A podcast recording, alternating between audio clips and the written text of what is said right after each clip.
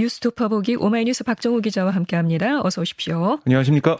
행정안전부가 행안부 내에 이른바 경찰국으로 불리는 경찰 업무 조직을 조속히 신설하겠다고 밝혔습니다.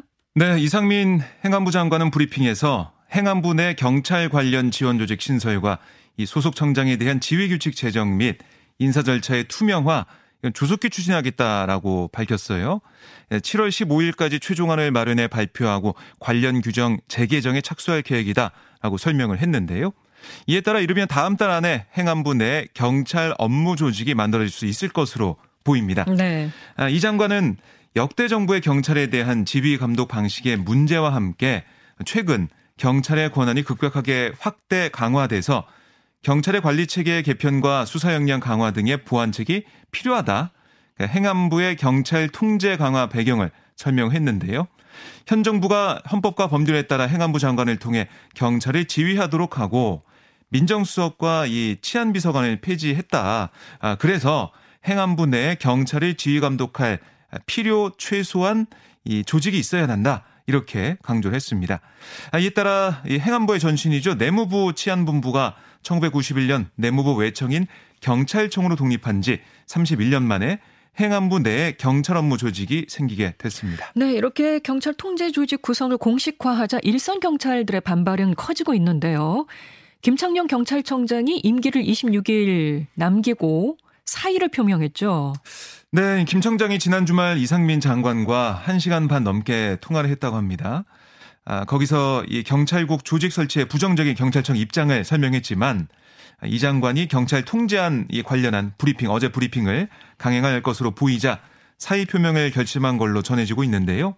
김 청장은 이 경찰 제도의 근간을 변화시키는 걸로 그간 경찰은 그 영향력과 파급 효과를 고려해서 폭넓은 의견 수렴과 심도 깊은 검토, 논의가 필요하다 강조해 왔는데 현 시점에서 제가 사임하는 게 최선이란 판단을 내렸다 이렇게 설명을 했습니다. 사실 이 경찰 통제 권관에 대한 조직 내부 반발도 있었고 또 치안감 인사 번복을 둘러싼 윤석열 대통령의 국기문란 질책 이런 것들에 대해 책임을 진다는 차원으로 받아들여지고 있는데요. 하지만 일각에서는 김 청장이 자진사퇴하지 말고 끝까지 행안부의 이 경찰권 장악에 각을 세웠어야 한다. 이런 목소리도 나오고 있습니다. 네. 하지만 이 여당의 목소리는 다른데요. 권성동 국민의힘 원내대표는 자기가 민주투사라도 되는 양 자기 정치하는 거다. 이상민 장관과 윤석열 대통령에 대한 항명이다라고 비판했어요. 어쨌든 이렇게 김 청장의 사의 표명에 대해서 대통령실 대변인실은 언론 공지를 통해 뭐라고 했냐면 김 청장의 사의를 받아들일지 여부는 관련 법령 등에 따라 추후 결정된 예정이다. 라고 설명을 했습니다. 네, 야당인 더불어민주당 의원들은 행안부 내 경찰국 신설 계획 발표에 대해서 강력히 반발하고 있죠. 네, 박홍근 원내대표는 어렵사리 돌려놓은 민중의 지팡이를 검찰공화국 완성을 위한 권력의 몽둥이로 부활시키려는 의도다. 윤석열 정권의 퇴행적 경찰 길들이기에 단호히 맞서야 한다. 라고 주장을 했고요. 아울러 이 경찰 길들이기에 나선 것은 국민을 무시하고 인권 역사를 부정하는 거다. 검찰과 경찰을 앞세워 다시 독재하겠다는 선전포고다 이렇게 주장을 했고요. 또 경찰 출신 황운하 의원은 경찰국이 현실화하면 전국 경찰관들이 이상민 장관 탄핵을 추진해야 한다 이렇게도 주장을 했습니다. 정부는 이 권한이 커진 이 경찰 견제를 위한 조직 신설이다라고 설명을 했지만 이 전문가들 또 얘기를 들어보면 이게 이 경찰법에 벗어난 정부 조직법을 통한 이런 통제, 이건 또 문제가 있다는 지적도 나오고 있고요. 또 검찰과 경찰 등 이 사정기관 통제에 대한 야당의 반발도 계속 이어질 것으로 보입니다. 네.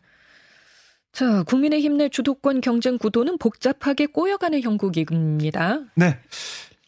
이준석 국민의힘 대표가 지금 윤리위 징계, 혁신위 구성 문제 이런 걸로 친윤계와 끊임없이 갈등을 빚는 사이에 안철수 의원이 친윤계와 좀 밀월관계 구축에 나선 모습인데요. 안 의원은 어제 윤핵관으로 불리는 장지현 의원이 지난해부터 대표를 맡고 있는 당내 의원 모임에 참석을 했습니다. 어제 보니까 한 50명 넘는 의원들이 참석해서 의원총회를 부른 듯한 그런 느낌도 들었는데요. 네네. 안 의원의 어제 이제 친윤 의원들이 많이 참여하는 모임 참석을 두고 차기 당권을 위해 친윤계와 주파수를 맞추면서 당내 기반 넓히게 나선 거 아니냐. 이런 해석이 나오고 있어요. 네. 어제 강연에 나선 김종인 전 비대위원장은 국민의힘은 소속 의원들이 오로지 대통령만 쳐다보고 사는 그런 집단이다. 그러니까 정치적으로 크게 발전할 수 없다라며 국민의힘의 변화를 촉구하기도 했습니다. 이런 가운데 어제 오후 당 혁신위원회가 첫 회의를 열었거든요. 본격 가동에 나선 모습인데 이렇게 되니까 이준석의 이 혁신이 여기 이 상황대 친윤 모임, 친윤계 의원들의 결집 이런 전선이 만들어지는 게 아니냐 이런 관측이 나오고 있어요. 네. 그러니까 이 대표가 지방선거 이후 중점 추진해온 혁신이 그 구성 문제는 물론이고 이 공천제도 개혁 논의 여부 등을 두고 반대 목소리를 내는 당내 친윤계와 좀 공개 충돌하는 상황이거든요.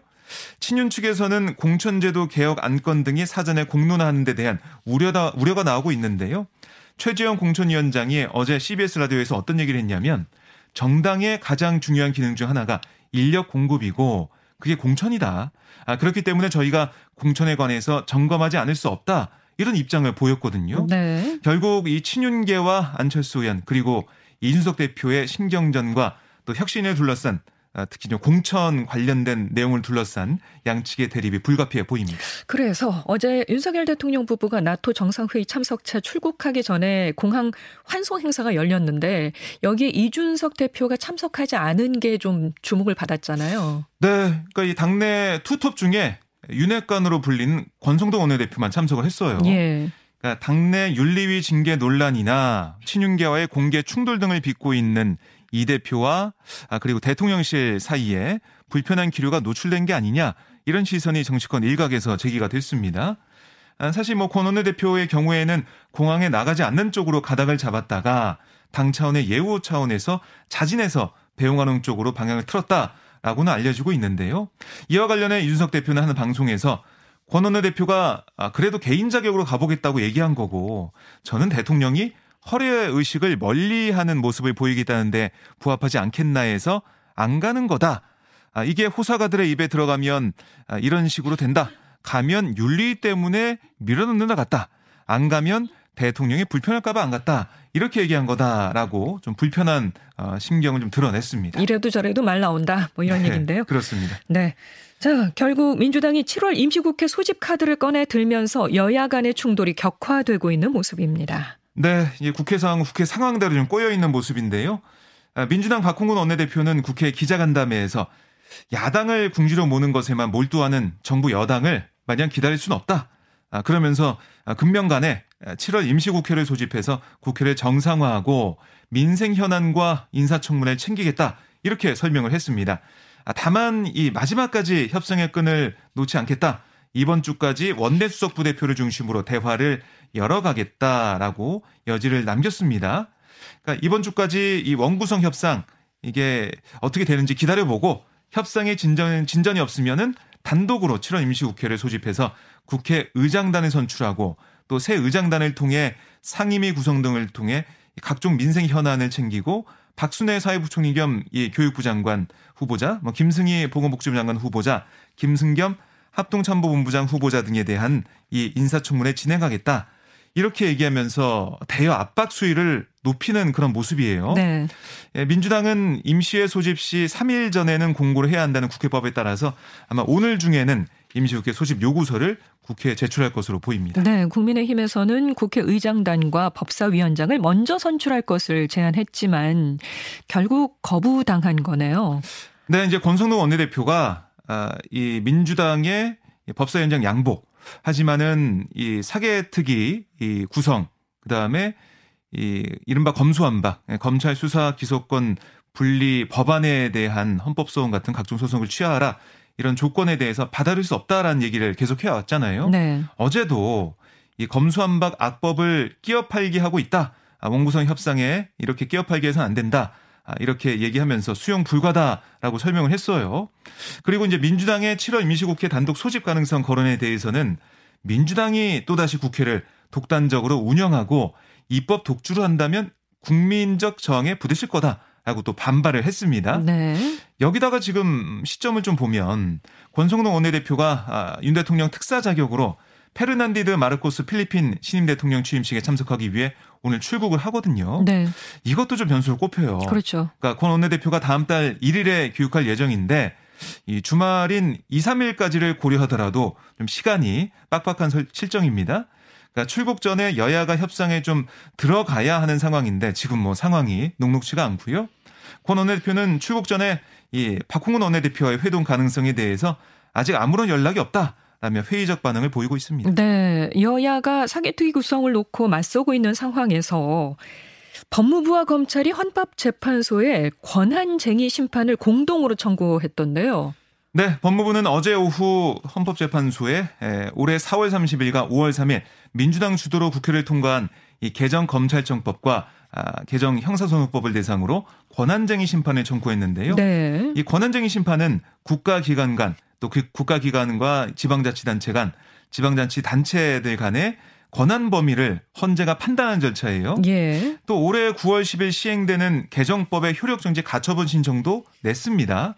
만약 가처분이 인용되면 헌재의 본안 판단 전까지 개정 법률의 효력이 정지가 되는데요. 헌재의 판단을 좀 지켜봐야겠습니다. 네.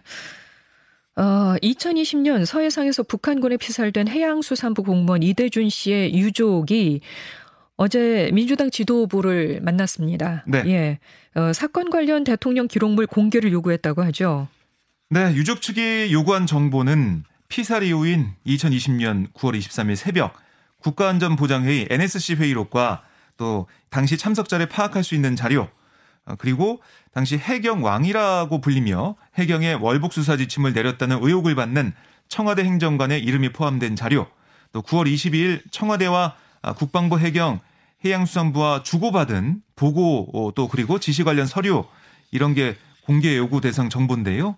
유족 측은 문재인 전 대통령의 처벌을 원하는 입장이라면서 구조할 수 있었음에도 구조하지 않았으면 직무유기, 그냥 방치라고 지시했으면 직권남용이다라고 주장을 했습니다. 그래서 어제 보면은 뭐 언론 플레이 하지 마라 뭐 이렇게 우상호 비대위원장이 얘기한 것을 두고 또 유족 측과 공방이 좀 벌어지고 이런 모습도 있었는데요. 어쨌든 유족 측은 정보 공개해라. 그렇지 않으면 문 전 대통령 형사 고소하겠다, 고발하겠다 이렇게 얘기하고 있습니다. 네. 한편 미국에 체류 중인 서훈 전 국가안보실장은 이번 사건 진상규명과 관련해서 사실규명을 위해 최선을 다해 필요한 협정을 해나가겠다 이렇게 얘기를 했어요. 그러니까 하태경 국민의힘 의원이 지금 이 사안 때문에 미국으로 이른바 뭐 도미했다. 라는 얘기를 했었는데 그게 아니다라고 서훈 전 실장은 반박을 했고요. 필요하다면은 사건의 진상규명을 위해 한국에 돌아올 수 있다. 이런 입장도 밝혔습니다. 네. 자 그리고 검찰이 경기 안양교도소에 복역 중인 이명박 전 대통령에 대한 형집행 정지 여부를 오늘 결정한다고 하죠. 네. 이 당뇨 등 지병으로 수감 중에도 병원 입원과 퇴원을 반복해온 이 전 대통령 이달 초 건강 악화를 이유로 수원지검 안양지청에 형집행정지 신청서를 제출했는데요. 수원지검은 오후 2시부터 이 전 대통령 등을 포함해 관내 형집행정지 신청권을 심의를 합니다. 만약 이 전 대통령에 대한 형집행정지가 결정이 되면 이 전 대통령은 오늘 뭐 늦은 저녁에 교도소를 나설 것으로 예상이 되는데요. 네. 형집행정지가 받아들여지면 이 전 대통령은 병원이나 아니면 다른 뭐 지정된 장소 같이 검찰이 지정한 장소에 머물면서 건강이 회복될 때까지 형집행이 정지가 되는 건데 다만 형집행정지면 사면을 받지 않는다면 남은 형기를 채워야 하거든요. 그래서 이 전 대통령이 현 집행정지를 거쳐서 광복절 특별사면 대상에 오를 거다. 이런 전망도 여전히 나오고 있습니다. 네. 자, 지금까지 오마이뉴스 박정호 기자 잘 들었습니다. 고맙습니다. 고맙습니다.